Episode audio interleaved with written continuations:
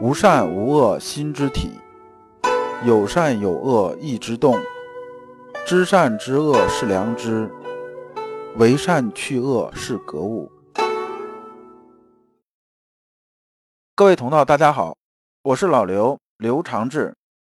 您现在在收听的是由老刘播讲的《传习录》通俗讲解。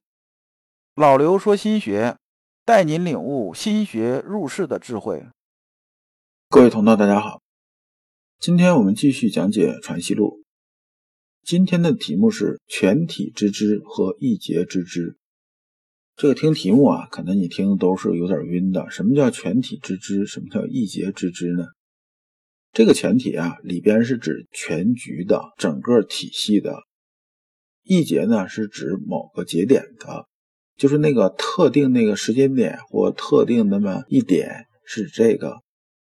那么同样是知啊，这个知有什么分别？我们这节讲一下。那么对应啊，《传习录》章节是二零一。我们还是带着问题啊来听这一讲。问题是致良知和圣人智慧的关系，就是说我们讲圣人是有智慧的，那么圣人的智慧是不是就等于致良知呢？我们看《传习录》原文：黄以方问先生：“格致之说，随时格物以致其知。”则知是一节之知，非全体之知也。何以道德普博如天，渊泉如渊的地位？那么这里边呢，先讲一前提，就是黄以方。黄以方是谁呢？黄以方啊，就是黄直，字以方，是江西金溪人。这个人呢，是特别耿直的这么一个人。这耿直就是说，这个人呢，他是比较认死理儿这么一个人。这人呢，有这么几件事啊。黄直这个人呢，是师从王阳明的。然后呢，他在嘉靖二年的时候参加会试，当时出的题啊是诋毁啊阳明先生的学说的。然后呢，黄以方啊和同门欧阳德，就是欧阳崇一啊，一起啊就是写这东西，写的是反驳性的这种东西。反正总之大概那意思就是说，你这么干是不行的，我怎么样怎么样怎么样的。但是呢，这俩人呢虽然这么写。当时的编修啊，马汝记啊，这个看了之后，觉得哎，这人还有点意思，然后呢，也把他录取了。后来呢，他到漳州当推官的时候啊，推官呢是当地就是一个地方官员嘛，也过去管些事儿。因为漳州这地方啊，鬼神呐非常盛行，四处像什么淫祠非常多呀，就那些供着各路邪神呐、供鬼啊什么这种地方非常多。那么他到了之后啊，因为他是一腔正气啊，就是一身正气啊，我有一身浩然正气嘛。说你们这些魑魅魍魉的东西，不要在我这边混日子了，马上都给我滚！然后呢，带人呢下这个命令嘛，把这些庙全拆了，就是供这些邪神淫鬼这些庙全给拆了。拆了之后啊，这些木料啊、石头之类啊，就开始造公益工程啊。比如说啊，建桥啊，修建那公线啊，什么搞这些东西。后来呢，还有另外一件事情是什么事儿呢？就是说当年有这么个人呢，叫程文德。这个人呢，和几个臣下呀一起给上面上书，就给皇帝上书。皇帝啊大怒啊，非常愤怒啊。这时候皇上就把这几个人下了诏狱了。然后啊，皇侄啊这时候也要上书啊，就是替这些人说话嘛。这时候皇上非常愤怒啊，把他也弄到诏狱里边去了。最后结果呢，就是发到边境上戍边去了，边到雷州卫。后来遇天下大赦的时候啊，回到家里边来。后来啊，家里头一直是很贫贱，就一直是很贫寒嘛。后来去世了。等到隆庆皇帝登基之后啊，把他追赠为光禄少卿。那么这是啊皇侄篇呢，也就是说他的大概那种履历。那么咱们看这句话里边，其实啊也没有什么太难理解的。他问的是说啊，先生啊，你这致知说，虽说你讲格物致知这件事情，但是啊，你讲这个致知是什么知呢？是指啊每一节这种知啊。那为什么叫一节之知呢？一节之知指的是啊，我们只定对这一件事儿这一个时候，我们呢来致知。那么全体之知呢，是说什么呢？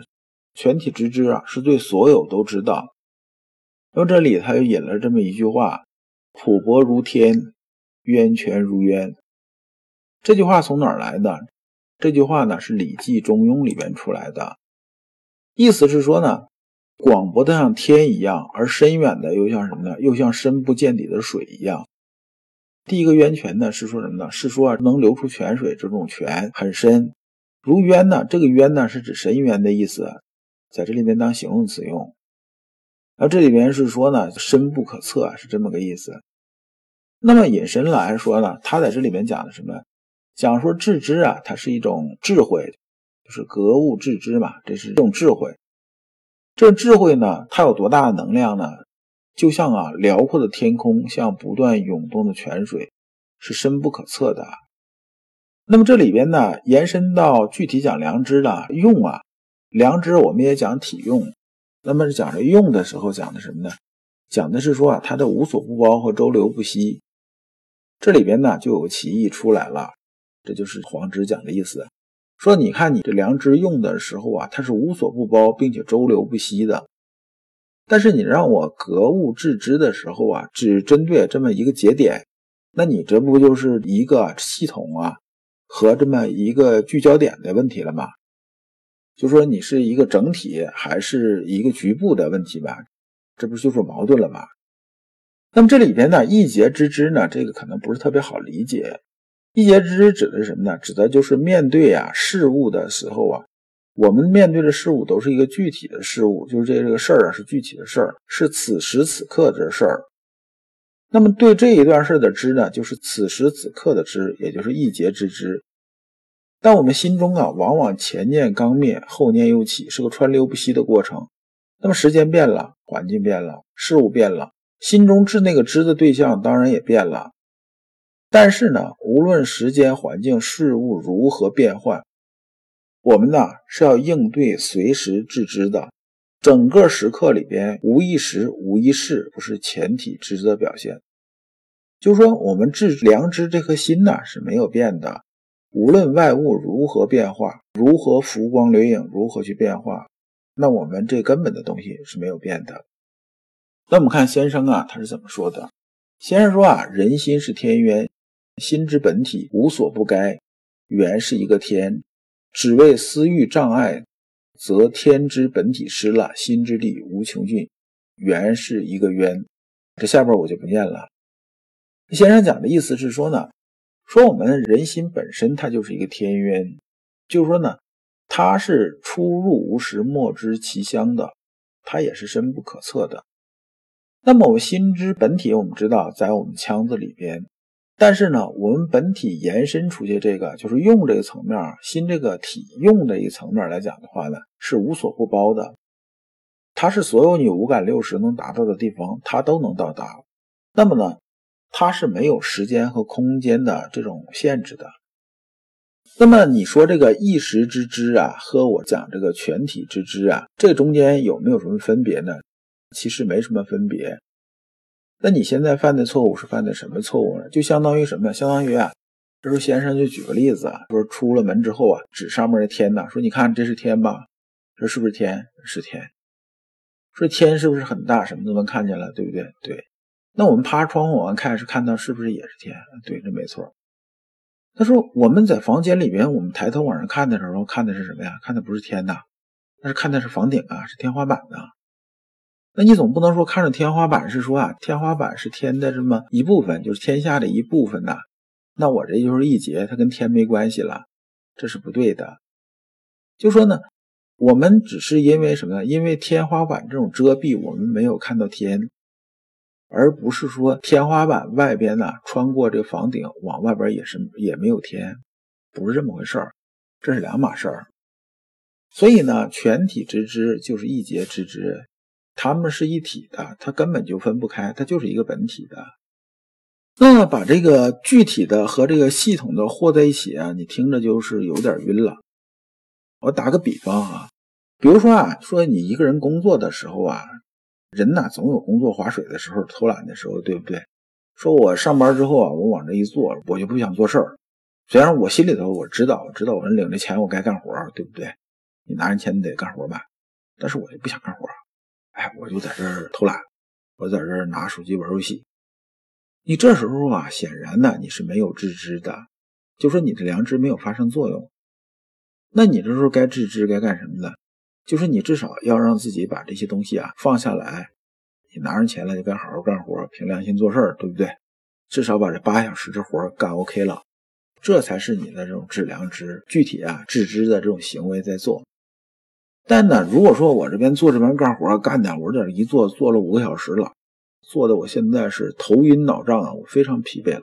哎，我实在我不行了，不行，我得出去，我抽颗烟，我在手机上划了会儿游戏，哎，我把脑袋缓一缓，我休息啊二十分钟，喝点口水，我回来再接着干活。那么这时候你想去抽颗烟，去喝点水，去玩玩手机，这时候是不是致知呢？这肯定是个致知，因为你现在很疲惫，已经完全没有效率了吧？你坐那也是坐着，根本干不出来活来。那你这么搞的话，就是消磨时间了。那你对得起这工资吗？那肯定也是对不起。所以呢，同样是啊，我们停下来放松一下，那究竟是致知呢，还不是致知呢？这个东西啊，就看具体当时这种情况。其实呢，它万变还是不离其中的。那么事实上的时候啊，就是在我们实际工作生活中，经常有不同情形啊这种出现的。就是我们要根据具体啊这种情况，就是具体表现的具体情况，根据其中的共同点来知良知。那么在这个刚才举的例子呢，我们的怎么知良知呢？目的就是把工作做好，就是把你的工作做好，这就是知良知。那么中间呢，我太累了，我休息一会儿，这没什么大不了的。但是你上来之后，我就没打算把工作做好，我就想在这划划水，混混日子，然后呢，混混时间，混到下班走人。这肯定就不是良知了，这是两回事儿。如果你不知道如何进入心学殿堂，如果你在为人处事时经常左右为难，如果你在入世践行时经常茫然无措，那么你可以加老刘的微信。老刘的微信是老刘说心学的首字母加三个六。老刘为你答疑解惑，带你趟过晦涩的暗河，到达智慧的彼岸。那么这一讲呢，我们就讲完了。下一讲我们讲圣贤的功业之道。感谢诸君。